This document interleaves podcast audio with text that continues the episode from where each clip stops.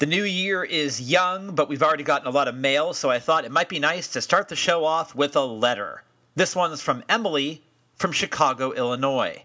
She writes Dear Alex, I spent the holidays pouring through the archives of Stereo Embers and I loved every episode.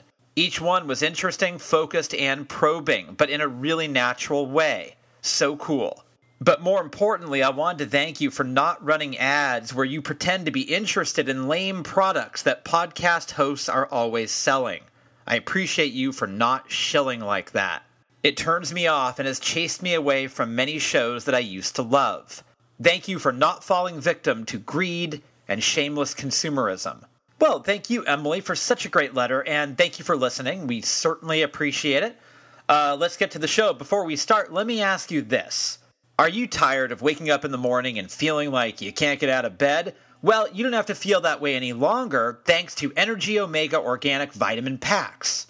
All you have to do is simply slip the dissolvable farm to table sourced pack into your coffee, and in just minutes, you'll want to attack the world. I'm just kidding. This is all fake. We're proud and penniless. By the way, I love that those energy packs were farm to table. Good God. I'm Alex Green, and this is Stereo Embers, the podcast. Check this out.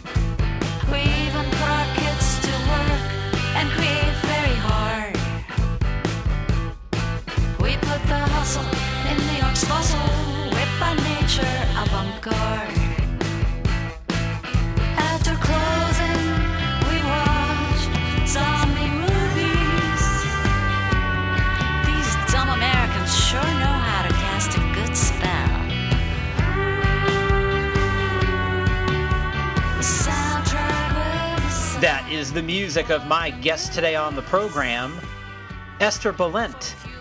Let me tell you a little bit about Eszter Balint. Born in Budapest, Eszter Balint relocated to the United States and, as a 10 year old, found herself in New York, living with the avant garde squat theater troupe, which was founded by her dad. Now, being surrounded by artists was no new thing for the violin playing actress who actually came from generations of artists. Her father was also a poet, her grandfather was a renowned visual artist, and her great grandfather was one of the premier intellectuals and art critics at the turn of the century in Hungary. Now, Balint acted in the troupe, and living amongst writers, painters, actors, and visual artists had an instant effect on her sensibility and her career path. In other words, it wasn't likely she was going to be a realtor.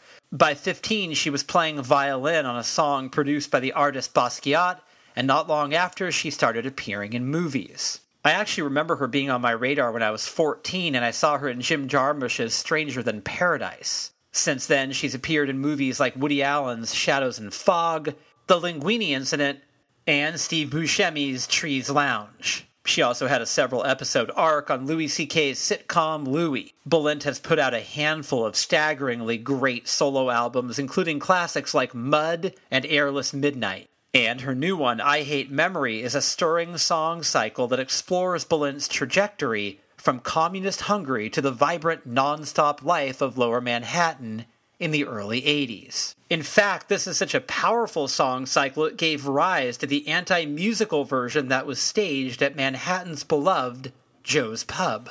I love this record. It rings with poeticism, artistry, and conviction. It's evocative, it's sonorous, and it's truly unforgettable work. And this conversation, equally unforgettable. Eszter Balint is a one of a kind, and I loved talking to her. I can't wait for you to meet her. So here you go me and Eszter Balint having a very powerful and thoughtful conversation right here on Stereo Embers, the podcast.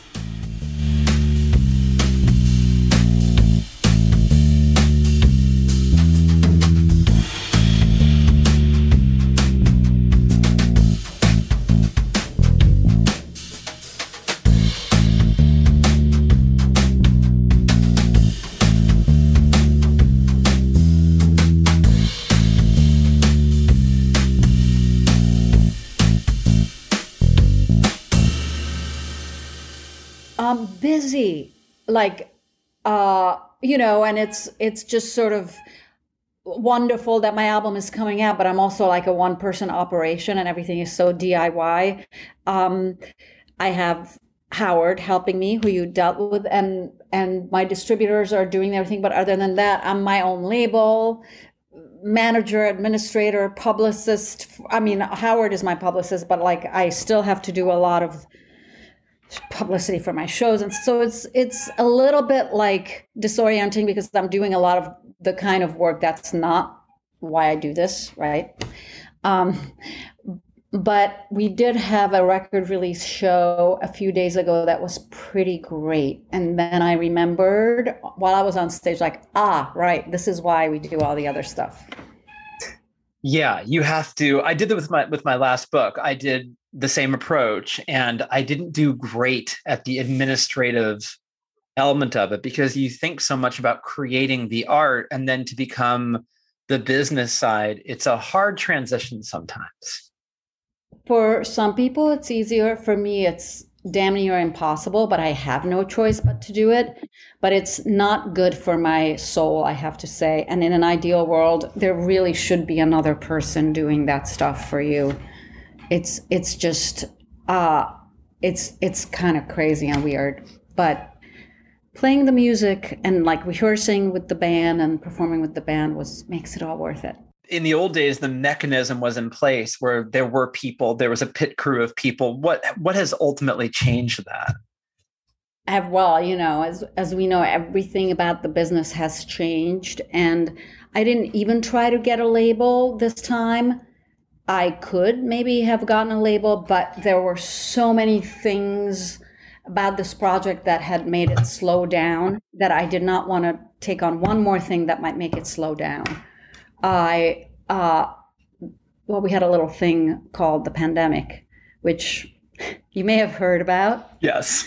Um, and so that that really slowed things down, and and it's just been so hard to get momentum. So I I didn't but what else has changed since the old days? I mean, I, I even had a manager once upon a time. I had I had a label. I um I don't know. It just oh we, we this whole like new digital reality is where we're it's it is just absolutely assumed that we're our own promoters all the time for our own gigs and I don't think that's quite the way it used to be. We had maybe an email list in the olden days. We would send out one email, and the rest of it was like, you know, let's hope the village voice lists it, or the, you know, you get a little. But now it's just assumed that you post on Instagram 300 times a day and all that kind of stuff. I, yeah. I just think it's the nature of the beast. It's just really, really, really changed. And I'm still kind of old school in that way. I, I, I wish that I I mean, it sounds really super spoiled, but I wish I could just be more the the creator person and the performer person and less the administrator person. Yeah, no, I understand that. Have you recovered, do you think, from the sort of malaise of the pandemic um, with all these other potential pandemics looming? Um, had, you, have you recovered professionally? Do you feel that there's a, a restoration? I I feel that I've been slowly over the last year. I never totally put the brakes on. The pandemic was such a mind fuck for. Ooh, we're probably not supposed to curse. No, no, you you can you can curse. Okay. Yeah. Um, because I was working on the live show of this uh, project right before the pandemic, and we were set to open in March 2020, and I'd invested so much at by that point already. Um, so it really pulled the rug out from under me, and I I didn't just go quietly uh, whimpering under a blanket, I was like, well, I got to do something. So I, that's when I basically started the recording process. And that was also very challenging during the pandemic, but I did it in fits and starts. I worked on a screenplay version of this, believe it or not, which I've kind of put aside right now just because I'm really working the live piece of it. Um, and but what I really missed was the the live performing during the pandemic. Um, so I did the screenplay, I did the record. I was, I kept myself pretty busy during the pandemic, but um, the live performing was really something I missed. I didn't know how much I would miss it, and I was not one of these people that could really get next to the whole Zoom performances thing. That just didn't work for me. Um, so Am I recovered? It, the, we've done a couple of live shows at Joe's Pub, and there was always like a, by the skin of our teeth. Is somebody going to be sick? Somebody did get sick. We had to find a replay. I mean, it was like like this the whole time, like just. Uh, but we did it, and it it takes a toll. But I'm just glad that we're easing back into doing it, and uh, more than ever, I just realized by how much I missed it that I, I want to do more live shows as much as possible. Maybe. How are you in terms of self preservation, staying healthy? Now that factors in, you and I are around the same age, and I think about that stuff now. You know, I'm a teacher, and um, you know, I need I need my voice. I can't get I can't get sick. I got you know, how does that factor in now to all of to this whole endeavor this creative endeavor? Well you know we're all wired so differently and the pandemic really brought that to the fore. I am not that self-preservation-y. That's not my my number one uh, go-to place of concern or area of neuroses or not neuroses it's perfectly fine to worry about your health but i'm maybe i'm i'm very neurotic in that i can go a little bit into denial. I'm i'm so i'm okay with that piece of it but i was really not okay with the uh life is stopping and we don't know for how long and performing is stopping and we don't know for how long and my creative project is stopping and we don't know for how long that was where I went into kind of panic mode.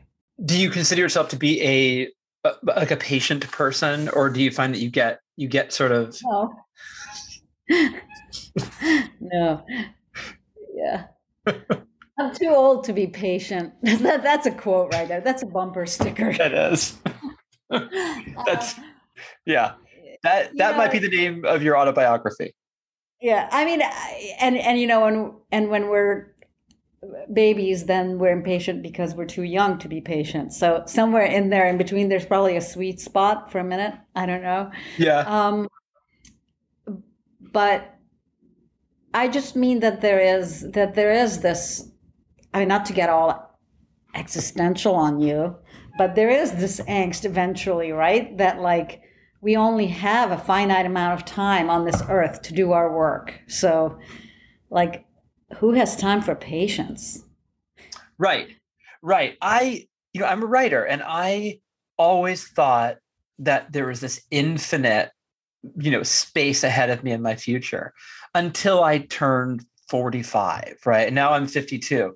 And in the last mm-hmm. seven or eight years, I have been very acutely aware that I better figure out what books I'm going to write because time, the hourglass is the sand is more than halfway, right? So you know what I'm talking about. That's yeah. exactly it. Yeah. Yeah. Yeah. yeah. And there is a sense of urgency, you know, in, in terms of also recognizing, looking back, the, the time that was perhaps wasted or, or not used super efficiently. Yeah. I'm, I'm also in a funny place. Uh, it kind of relates in that I raised a child and he's gone off to college last year. So I have a little bit of a new, eh, like that was a huge um, project that I loved, but it was not allowing me to fully devote my time to the project of my art. and uh, he's still, of course, very much a part of my world and daily life, and still needs parenting in a lot of ways. But it's also a new leaf for sure that he's gone off to college. So, so there's a kind of hunger to uh, to create to create. And raising a kid is a kind of creation. So that was satisfying that to a certain extent. Uh, comparatively i raised a cat. So i have i hear that. I'm a big fan of raising cats. I have one right now that you might hear very rudely meowing. I did hear it before um, but i don't have an excuse. But i but i do think that there is something to be said about right you've raised your son he's in college and now you have more space to be creative. Has that yielded a crop of potential projects that are sort of lining themselves up and waiting to be bring, brought um, into the world i think this has really been the project that i've been fully immersed in and this is pretty ambitious it's got a lot of different tentacles it's got the album component I even went off and wrote a screenplay. It's got this hybrid show version, which we've been developing at Joe's Pub. And I think eventually it wants to be a bigger theatrical work, which we're working on developing and fleshing out and hopefully, you know, finding a space and producer for. But um, so it's it's preoccupied me a lot. But I would say that I threw myself into this work uh, more wholeheartedly than I had thrown myself into a project for a good number of years because of having to raise a child. But of course, then the pandemic came, so it really interrupted this process for me right at the wrong time. Yeah. Right. Well, when those years that you weren't tending to it, was it sort of percolating in your brain? Oh yeah. I mean, I'm always I'm always creating something and I did put an album out 5 6 years ago, I don't know, maybe 6. Um, and had been having performances and had been I've been toiling away at this project actually for quite a few years, off and on. Um, I started it with Stu, and and so we we wrote the songs first, and then I started writing the text. This is this is a bigger project for sure. It's taken some time. So I, have been working. It wasn't like I was just child rearing 24 seven, but right. it was a, yeah, but it was a little more tricky. And I had, I, I had to transition from one modality to the other more frequently. And that's hard. I mean, somebody asked me once what the hardest part is about being a writer. And I said, the hardest part is when you have to stop and go to work when you can't do it when you when you can't do it because life and the practicality of putting food on the table rears its head and you have a class waiting for you or you have your son needing help with the homework and those those moments are hard moments because you want to create and you can't you know you can't. Um, how did how did you deal with that stuff? Well i i am slow anyway. I mull things over for a long time and i kind of have to get to the point that i'm about to burst or or, or things are about to burst before i, I put it out into the world.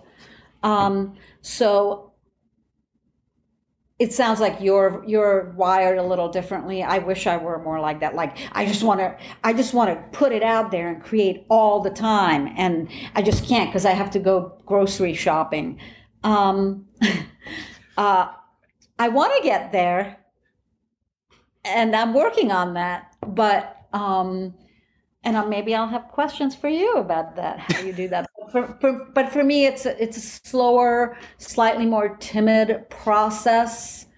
Uh, I put my feet in the wall, and then and then there comes a point where it's like, uh, it's, it's got to go. And then when when it gets to the point where I'm working with other people and there's a kind of give and take whether it's musicians playing my songs or with stu it was quite collaborative with the writing of the songs which i hadn't really done before or whether it's rehearsing uh, with my director for the live show version then it's like that's the point at which I'm coasting and I'm like, oh, I could do this forever, all the time. This is this is now it's in that place of play.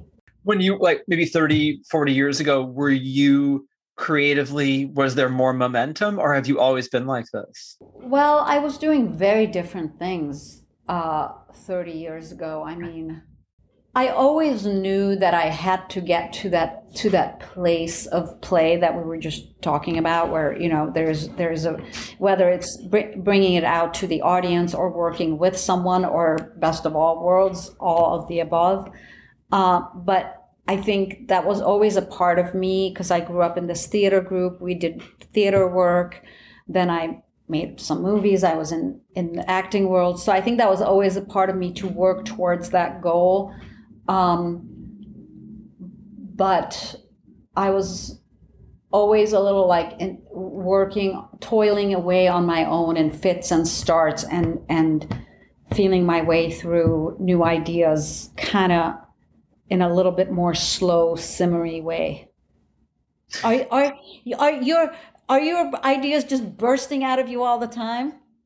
Well, yeah, but they're not necessarily good they just sort of you know i think i've become better as as, I, as i've become older to sort of recognize i'm going to let that one burst and just go away because it it can go into orbit because it's not it's not i can recognize what is going to be worth pursuing. So that's the only difference i think. Um right right. right you know so maybe there's that but i do think that there's uh, this is a theory i have eszter I, it may be wrong but i it certainly and it could be a gendered issue i don't know. But it seems like for young men of 17 18 19 25 26 it seems like libido is a really loud note that's being played in one's head. And there's a creative bursting that seems in tandem with that. And as you get older obviously things slow down in that department. And i think that might bring a certain kind of you know calmness perhaps to to the work? I don't know. That's just a theory.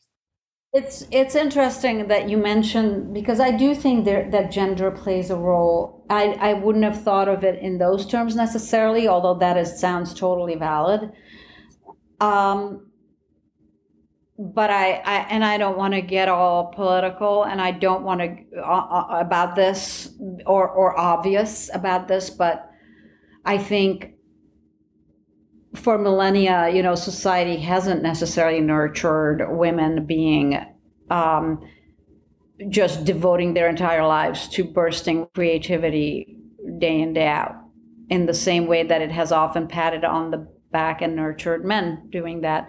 And so I think there is a deep societal conditioning that's in our DNA about that, if I may be so bold as to say that. I think you're right. And I think that it's it's great to watch women who who sort of avoided that kind of you know um sort of uh tendency and they kind of went forget it. I'm just i'm i'm doing it this. I think you know in many ways like maybe joni mitchell was like producing a lot of work in the in those there there are there are examples but i do think you're right about that, that there is a kind of i mean even someone like serena williams who i'm who i'm really fond of she said, you know, I felt this pressure to have a family. And if I didn't, I would have had 30 more Grand Slam titles. But I felt like this is something, and I wanted to do it. But I felt like if that wasn't there, I would have had a much different trajectory. Absolutely. And I also felt that pressure. I, I've always wanted to have a kid, so it's it's the thing that I have the least inner conflict about, you know, as a life path, probably. Um, I'm very happy I did that. And but I definitely had a vision of what I'm supposed to do that is not quite realistic and that I don't think and that I think is not uncommon for women to to try to pursue and would be almost unimaginable and laughable for for men to imagine that they're supposed to be you know I mean you know I, I used to even beat myself up when I had a toddler. Like how come I'm not make I actually did put an album out right when my son was born and that was a really good time because when they're just little tiny babies you can just pop them in a little rocking chair and but then when they're like two and eating everything off the floor and it's different. So yeah i used to kind of think that there was something wrong with me that i couldn't do both with full steam ahead um, and make a lot of money and whatever. So i think i think as women we we just we just have have a lot more tasks that we feel like we're supposed to have a handle on. And um, i think that's at least a part of the story there. And also the idea that that there's also a time limit on that must be that would produce a lot of anxiety i think for that men don't have to deal with that obviously yeah, um, so i would imagine throw that in the mix and then you've got a real you know a lot of tension around that around creativity. Yeah yeah yeah. You know? But but it's always been whether it's a low hum of static in my mind or just like i cannot exist one more minute without doing this thing creativity making something doing something engaging my mind and my psyche and my soul in that way has always been at least a low hum that hmm. drive my whole life so. In other words it's not an option to It's not really be not. right? It's not an option and if i played with maybe that's a that's an maybe it's not maybe it can be an option. When i was younger i've definitely learned over the years it's not an option not an option. Yeah it's for me for me. Yeah and and for me either. I mean i totally understand that and i think that which is also kind of a nice thing to know. Yes Right? yes. It's another one of the youth is wasted on the young things. Like i wish i was as sure of that a couple decades ago as i am now. Because I, I would have you know yeah might have done some things a little differently or i would have you know. Yeah. But if someone had told me what i know now when i was younger i would have ignored it. I wouldn't have done anything with it anyway. That's true. That's true. And and and that constant questioning of everything is actually probably a good and necessary part of of being young and growing up. And it's kind of what gives us the confidence as we get older. Like like there's actually meat behind this knowledge. It's not just a cocky or i just made a decision. It's like lived experience is what gives me this knowledge that there's no other option for me That's right. Which kind of leads me into the next thing I was thinking about. You know, memory is such a enormous component of this project. And I'm Mhm. feeling that at at our age, I kind of think you have two choices. And, and please tell me if I'm wrong. this is just a theory, another one of my theories. My theory is is that you get either really nostalgic or the opposite. Or you move relentlessly forward and you don't you do not curate a museum of your life. Right. I I kind of agree with you and I- but I try to find an an an in between. I'm I'm actually more of the latter school. Me too. Which is weird that when I that which is why it's very uncomfortable for me this project in a way, but I like uncomfort discomfort. I'm at home in discomfort. I grew up in discomfort. I'm so uh, don't don't ever propose a challenge to me because I'll probably take it. Um, so I decided to tackle the difficulty of looking back, you know, and it's still uncomfortable. I've done these songs a number of times now, and I have written a lot of text, and I've worked really hard on polishing the language, and I'm still working on it around the songs for the live show. And I still go into that place of like, I don't want to curate a museum, you know, that, oh, but what can I do? I'm, I can either not do it at all or do it and incorporate what this is, which is what I did, is incorporate that tension and, and kind of give that a metal layer in the project itself. Um, because I think there are good stories that you don't really have a right to rob other people of and and i think that there is a kind of oral history component and an, almost like a journalistic component and there's also a, a sense of play and discovery in in what emerges now, which I'm still discovering new layers about what emerges, about what is essential, what isn't, what was important, what wasn't.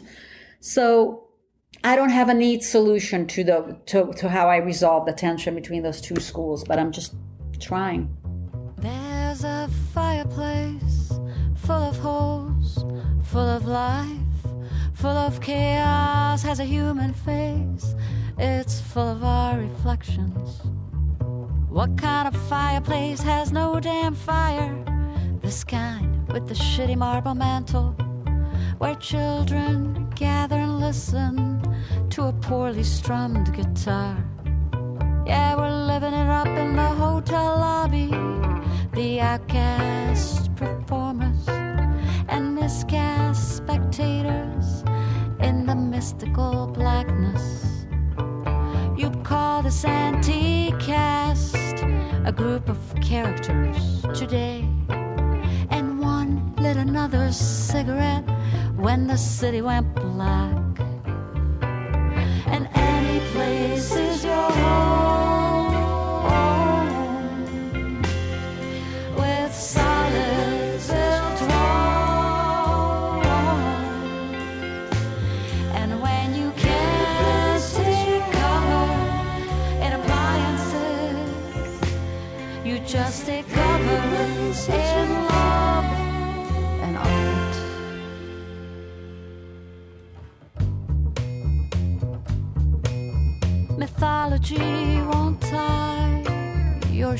son.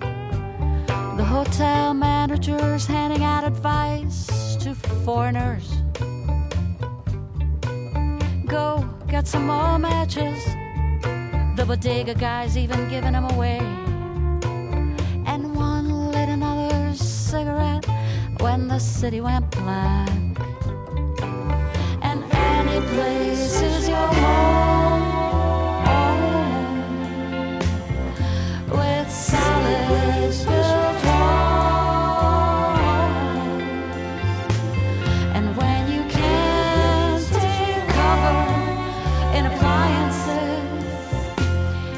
Just make do. Who needs them?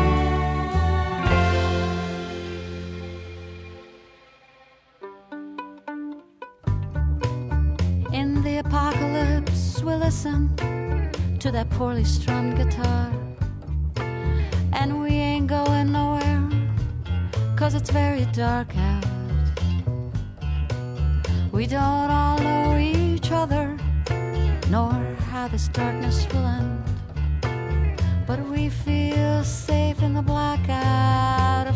27. Yeah, we feel safe in the blackout of 77. Yeah, we feel very safe. Cause any place is your home. Where does the discomfort live? Like, where, what is the most uncomfortable element?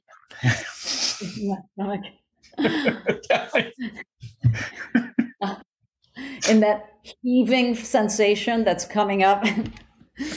um, I think it's okay. I'll say a word, but I don't want to alienate anybody listening by by getting too dark and psychological. But for me, it's just very personal. Shame. I have a I have a shame um, wiring. I think we all have a bit of that. It's very human. It's very common, but I think there is there is a little bit of shame in looking backwards and in looking at things that I got wrong, you know, in um, in quote un, unquote talking about myself. This, there's there's a, a little bit of shame in that.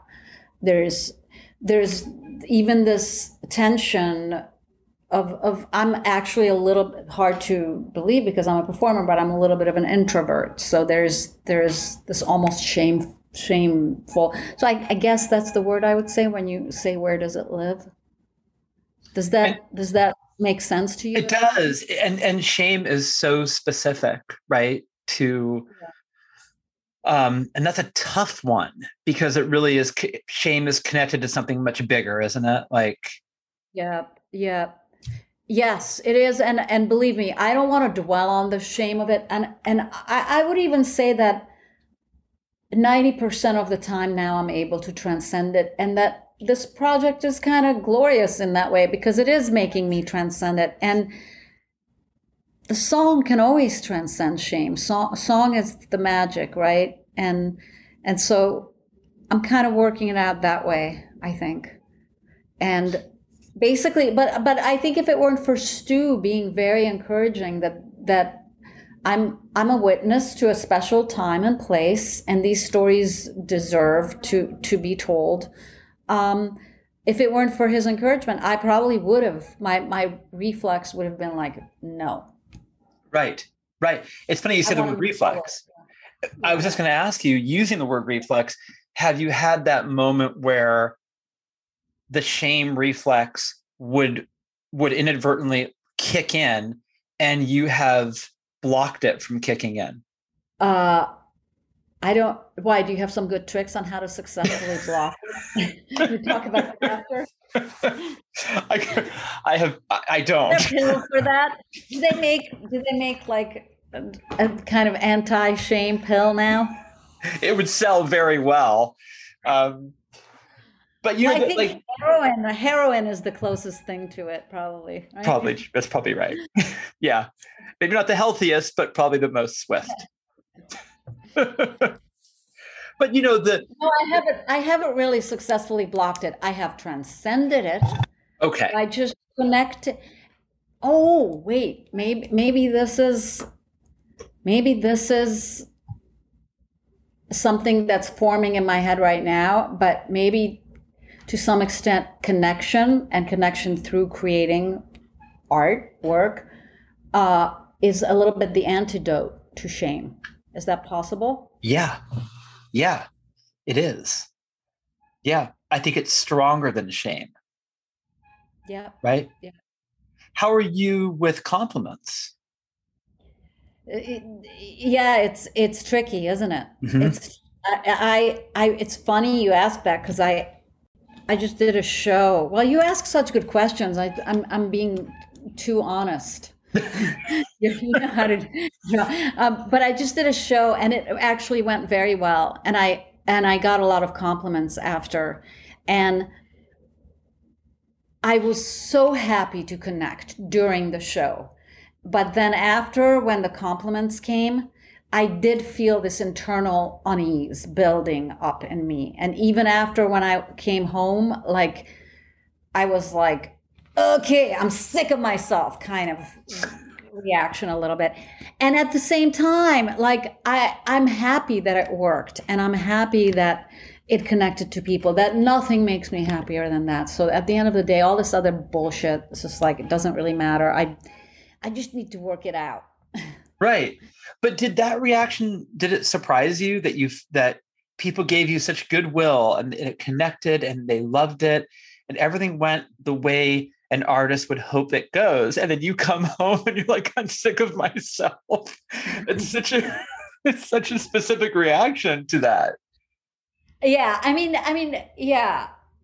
Yeah, it's I think when I was really young, I I probably would have been let ego lead the way more and I would have been like yeah, I'm feeling that unease and the solution to that is more and more, right? And we all we can all go back to that. And that's such a trap. Um, and yet it's so human that that unending craving for for filling that but now i'm a little smarter than that and i know that that's not quite the solution so um what am I left with? Yeah, the compliments part was like wonderful, but but I did start to feel this unease building up.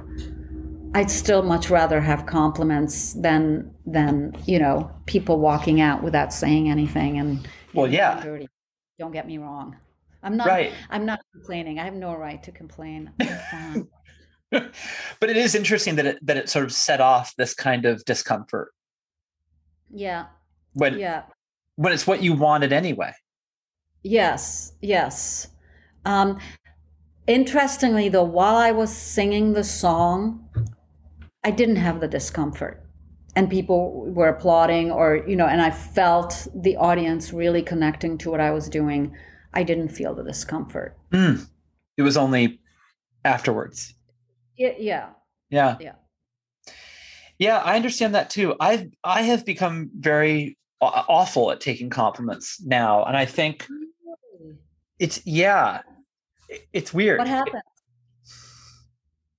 I think I autom- I automatically have this sort of missile defense system that just blocks them immediately. You know, I've got this like sort of um, this kind of uh, uh, Israeli technology that kind of like just deflects better than anything in the world. That if a compliment comes my way, I do my very best to dodge it for whatever reason. And I think, you know, one of the nice things about getting older, and it's not a long list, but one of the nice things is that the ego that you're talking about is mine's gone. Like I used to have one and it's not there anymore and I don't miss it. Mm.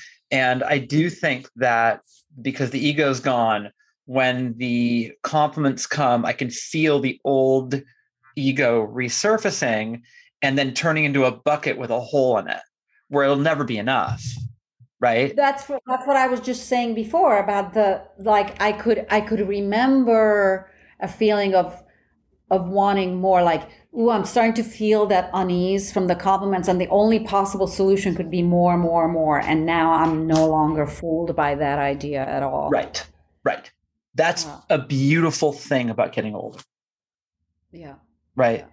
yeah I think so. And I and I do think, you know, the idea of memory, you know, even like this show is about right now, right? Where it's sort of like you've led a really interesting life. And we could talk all day about, you know, Jim Jarmusch and and um and Louis C.K. Like that'd be fun. But that's already that's to me, that's material that has already been out there, right? The challenge is like, how are you doing right now in this moment? And I think I've made the show that way because I'm trying to live that way where I'm trying not to be nostalgic. I'm trying to, the rear view mirror is not interesting to me. I'm more interested in, in you know, what's what's going to happen tonight, tomorrow than what happened Absolutely. yesterday.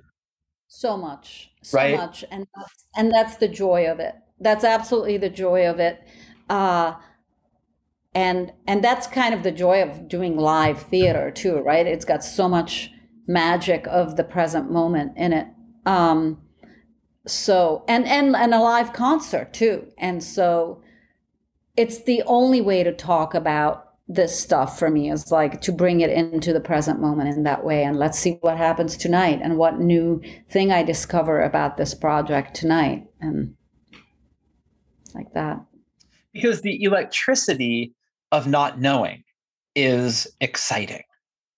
very much so. And ironically it makes this project very meta. There was a lot of that in this era and in this community that i'm describing. So i i'm actually you know attempting to kind of recreate a flavor of that in the present moment. For me you know i'm not going to recreate that community. I'm not going to but i'm not that interested in a in a framed coffee table book about it i'm interested in giving you a little flavor of it now as you're sitting there watching it or hearing the songs or you know of of that electricity is a good word. Is your um you've always struck me as I've listened to you for years and you've always struck me yeah i mean just i've just loved you, what you do and and uh and we've we've covered you on the magazine before we're, i know all- you guys have been really good to me. Thank you. we you love you. We love you. I love stereo embers. You guys have been great. Yes. Yeah we're huge fans. And you've always struck me you know there's that myth making right? But you've always struck me as someone who would be a very good friend um, like somebody who is reliable and you tend to your friendships I'm, I'm this is i'm basing this off of nothing eszter but just my perception of you the people you work with the career that you've had um, it seems to me like you're a reliable good friend. Would you would you characterize yourself in that way? I'm usually a, a compliment deflector too, like you, and and yet I will say that I I think I am actually. I think that's that is one of my assets. I think I've been told I'm very loyal. Um, So not my words.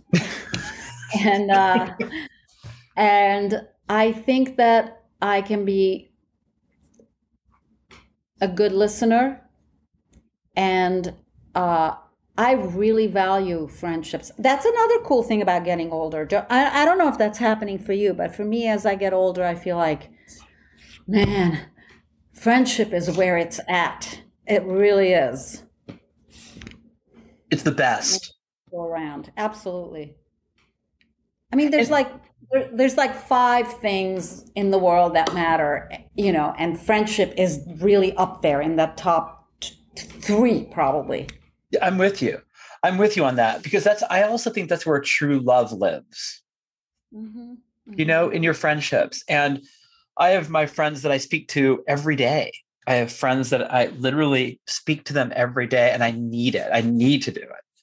Oh, that's wonderful. That Yeah. I, I I need your friends. I would like those. friends. I have friends that I speak to often, but ev- maybe not every day. I but I lo- I like that. Yes, it's really it's a, it's a lovely thing. It's you know I'm Jewish. We like to and you need more- we, we like to check in. You know, I'm, I, I'm Jewish. Oh, yeah. we, check, we check in. We, we check in a lot. So I do check And you- in. Oh, and you just you just reminded me of of like home because you know my grandfather in Hungary was a brilliant artist actually, um, painter, collage maker, um, just really prolific and fully devoted to his art and and he was my Jewish side of my family. Um, so he was Jewish and he- he was also in this kind of tribe and community of fellow artists and colleagues. And I remember whenever I would hang out at my grandparents' house, every day he and his fellow Jewish artist friends would check in on each other and chat and make really funny jokes every day. And that it's such a beautiful thing. And I think I'm glad you said that because I I do feel that it comes from some kind of ancestral thing. I've never been able to put my head around it, but like, you know, Yeah. it's a thing that I have automatically just gravitated to. Wonderful. And I don't think our society today, here in America, particularly right now in this moment, values that at all. Um, or not sufficiently, for sure. And um, and it's affected all of us. I'm not even just pointing the finger at some other entity that's to blame. I think we've all been affected by a society that doesn't really place very high value on that. Um, even in doing this show, I never set out to make a show about friendship. And the friendship is just one of its many themes, but it has really struck me as we've developed it and and as I wrote some of the language how how crucial and how big a part of that is. And and again, it's a place where there where there is no shame funnily you know yes we were sometimes bad friends to each other. Yes a lot of our friends were drug addicts fucked up whatever. Some of them died some of them but when when it worked uh you know beneath all that thing of being cool and all the amazing music what also was the glue in this community It was just plain old ordinary friendships Right. When you break it all the way down, it's just like we were friends. Yeah. It's just like, oh, you're interested in similar things that I'm interested in. Let's let's share this world. Yeah, and I've I've also found that with my friends who are artists, like I've never been competitive with people, only with myself. Um, I've always been very happy for other people. I've never coveted other people's fame um, or success because as a writer, I'm very under the radar, and I'm okay with that. And I think that um, I've always been sort of happy to write and produce the things I really want to do. Um, but I've always been very thrilled for other people's successes. I'm sure you have. I have there there I've had my dark moments and I think those always go back to me questioning myself and feeling insecure. Never about uh, I actually love being inspired by my friends and colleagues more than anything. That it gives me so much joy when I see something that genuinely excites me. And it's never like, uh, why didn't I think of that? It's like, oh my God, I'm kind of thinking of it right now too, and and I'll do something else with with with that you know same similar or similar spark. That's so wonderful. But there have been times when I felt like, what am I? You know, there was this this nasty itch I couldn't scratch. Like, what am I doing wrong? I must be doing something wrong because I'm not. And and again, I've kind of started to outgrow that those voices. Thank God. But we're human. We are, and and I think uh, to me the only time I ever would react weirdly is if I see something that I didn't think was really any good, and it was just you know skyrocketing across the world, and I would think like, what's wrong with me that I don't get how that could be? Yeah, yeah. that might yeah. be the only time. That's the only time. Yeah, yeah. That's that's really the times probably that I've been more bugged too. Yeah. Right. If something is genuinely inspiring, it's it's like such a great, great feeling. It is. It, it is. And and you've been around some amazingly inspiring people. And um, I wonder, as a collaborator, have you have you always been someone who is very good at collaborating, or is that something that you developed? It's really hard. And actually, when you say that, um, am I a good friend? And I think I'm a very good friend, but I think my I can be tricky, perhaps as a collaborator. In in that it's it's a it's very tricky because what I do is I really do have a vision, and in the service of the work is where I can be a little bit like demanding and uh, maybe not as mellow as I would like to be. Um, and it's, oh my God, I'm such a bitch in a way because I want the best of all possible worlds. So, like, I want it to be, I, I think I have discernment about my work that I, I know what I want it to be. I don't want to let go of my ideas about it, but I want this incredible, harmonious uh, collaboration of people kind of getting it and saying, "Oh, I see you, and I'll help you execute that thing."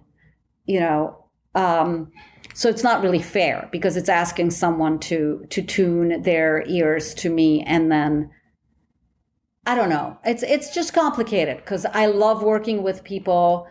Uh, I'm not a megalomaniac who needs to do everything all alone, but at the same time, I I do have a vision that I can be pretty stubborn about. So it's a it's a trick. It's just a tricky negotiation. That's all. I feel like I've worked really well overall with my director Lucy, and and and you know, just the fact that she gets excited about my writing and and wants to bring her ideas to it. It's like such an honor, really, honestly. Well, you mentioned the best of all possible worlds, and to to sort of you know use a um, like Voltaire, for example, like that in Candide, where he, that phrase comes up a lot, and the sort of the secret is is that you know the last sentence of that novel is you have to tend your own garden, right? And so tending your own garden is you tending your garden. There's no collaboration there at all, but Yeah. it's essential that you that you do collaborate to make that garden even better. So I understand what you mean.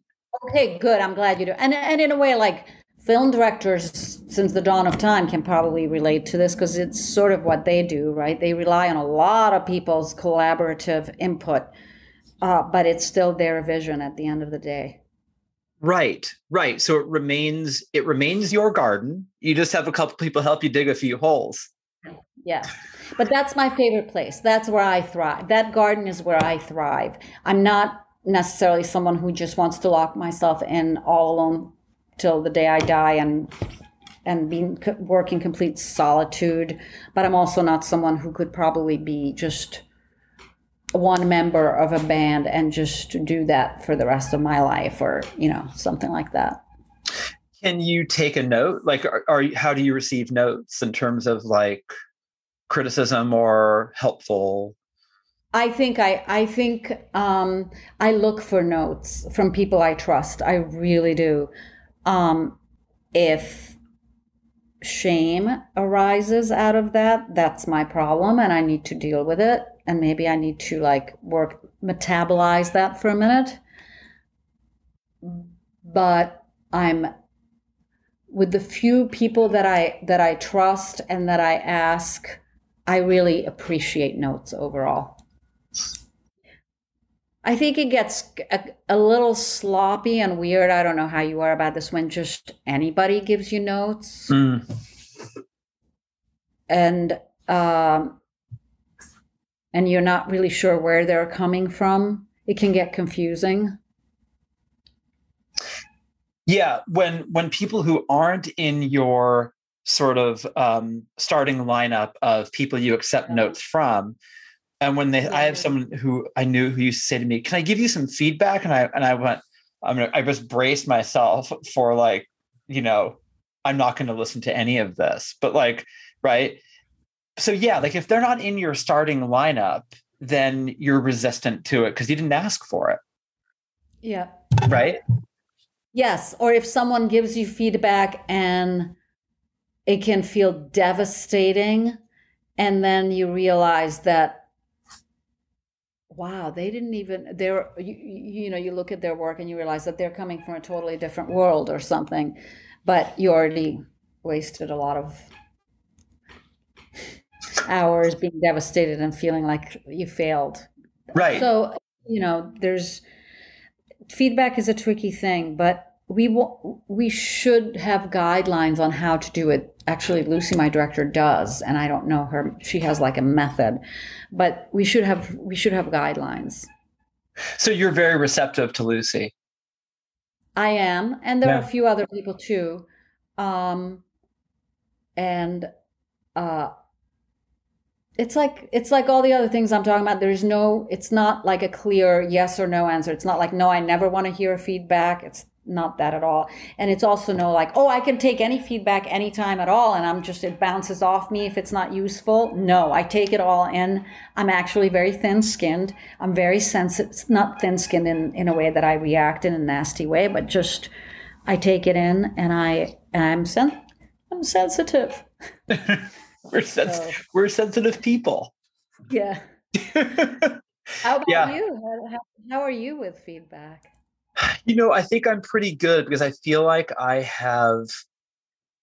I know I'm. I, my whole goal is to like be like Lou Reed, you know, where it's sort of like so self assured, you know, yeah. that like that I know what I know what I'm guarding, and I know I know it's worth guarding, and know I know it's worth standing up for and that also mm-hmm. makes me understand the stuff that I feel flimsy about. If people point it out, I'm very receptive to it, especially with the people I, that are that I ask for advice from. Um, I always feel like the reason why I mentioned Lou Reed is I feel like he was so his so self-actualized as an artist that you couldn't talk you probably couldn't talk him out of the things he was committed to he he was very I want to be that confident. I haven't gotten there yet, but I feel like I'm I'm, I'm reaching Lou Reed ish, like you know certainly not the quality, but but being that assured. But that's an inner confidence you're talking about, right? Not just a posture of. Yeah, yeah, yeah, yeah. The posture I'm terrible at, but the it, feeling like, okay, like this this thing I'm writing is not in step. This is not going to even. This is not in step with the mainstream or even with the under. Who knows?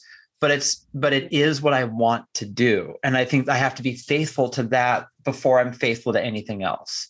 And I feel like Lou Reed, I don't know what I'm talking about, but I feel like early on in his career, I mean, even like metal machine music is a good example of like defiantly doing something that, you know, you're you're sticking by it, even though you know it's gonna really turn a lot of people off, you know.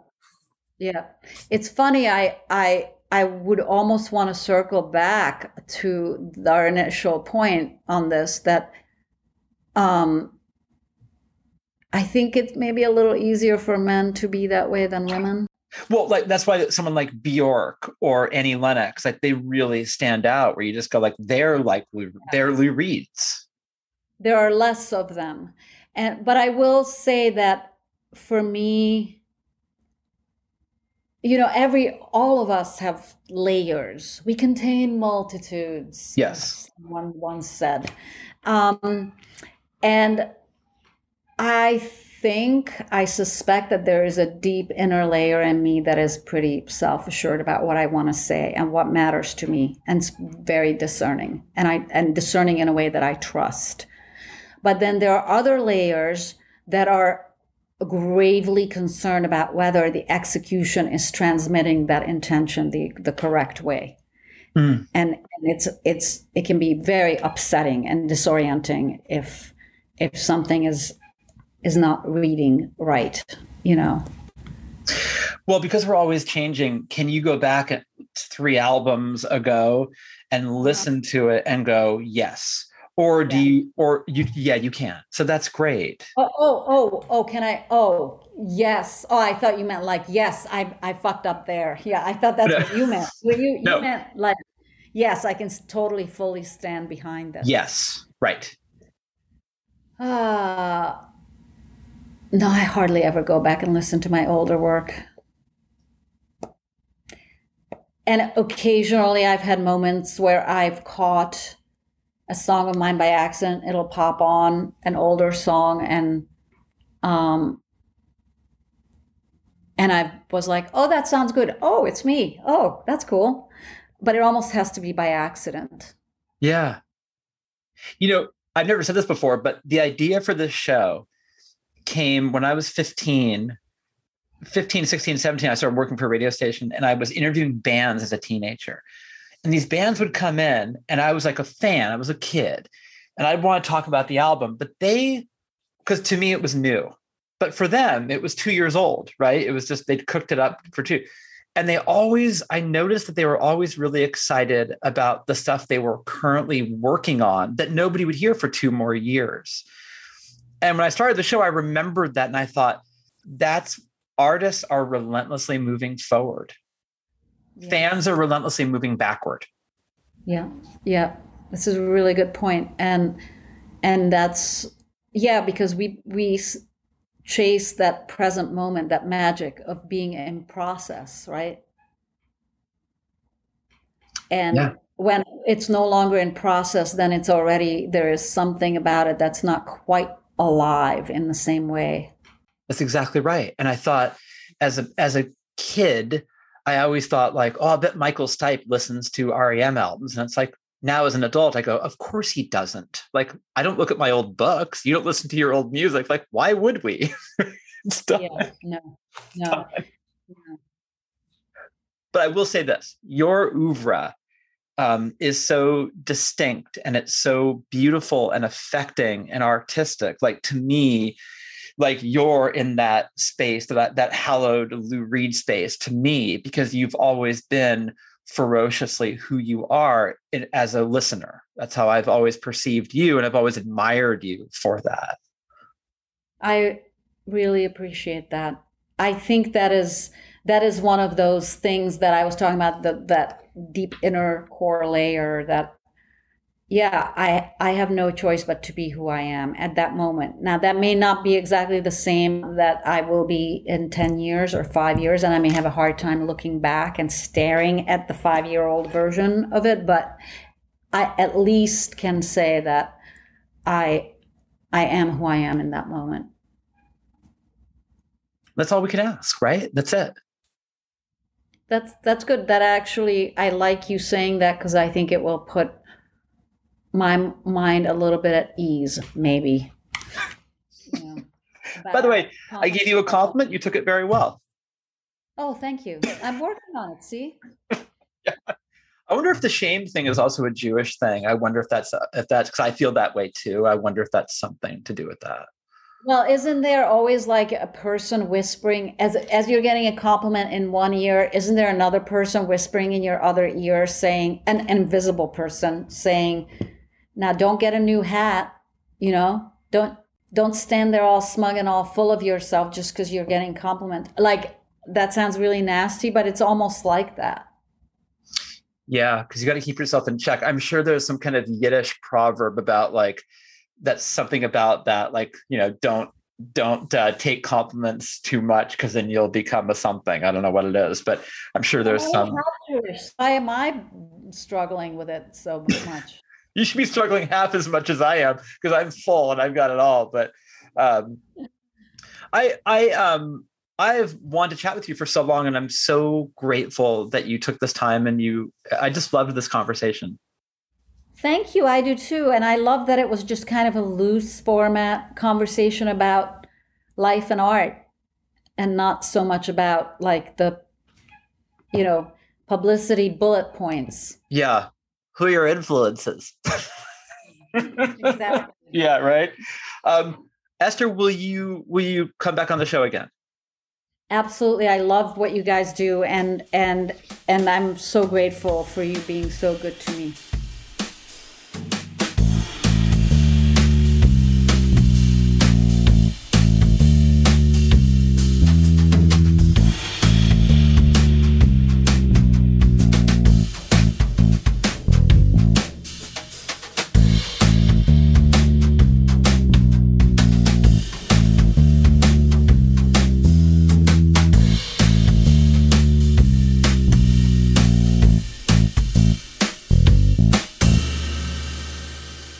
Life and art. What else is there? Well, maybe a sandwich in between uh, every now and then. But life and art, those are the big ones. Eszter Balint, I just loved talking to her. She's so great.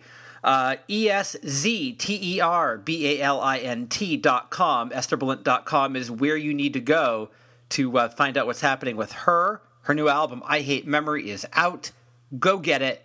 It is remarkable. She's remarkable. I'm so happy she was on the show, and I'm happy you had a chance to listen.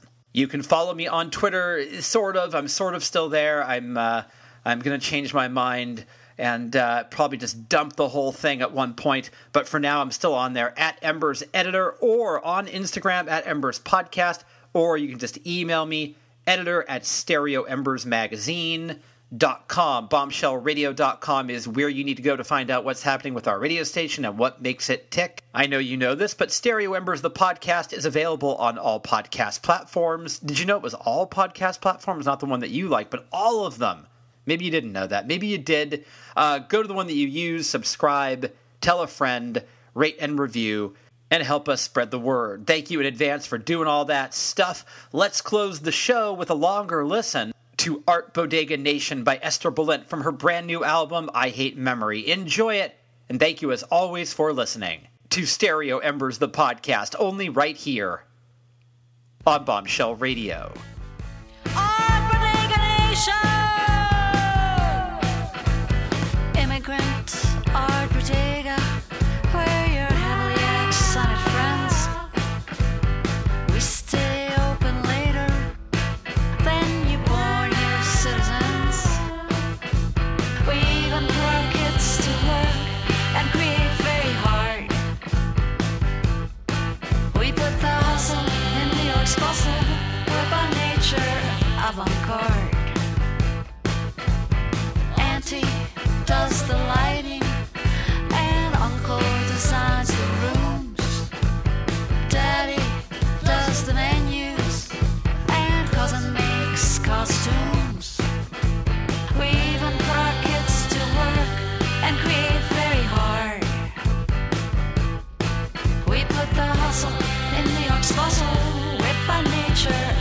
avant-garde.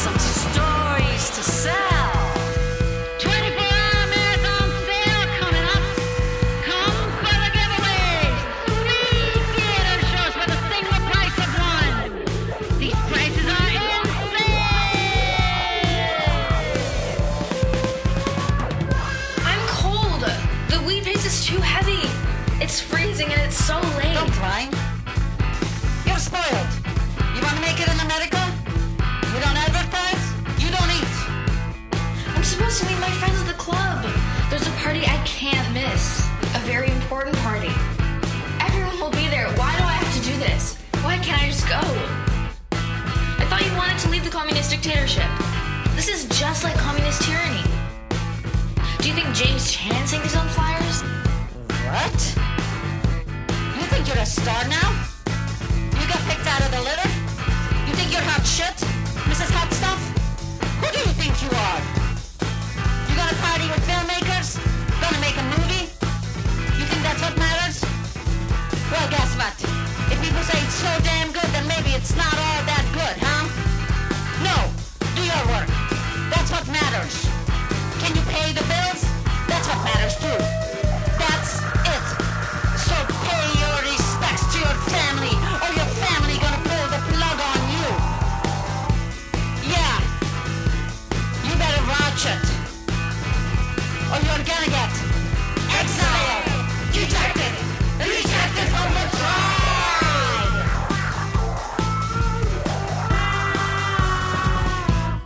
Stop speaking Hungarian. I don't speak Hungarian anymore. Immigrant Art Bodega, where your heavily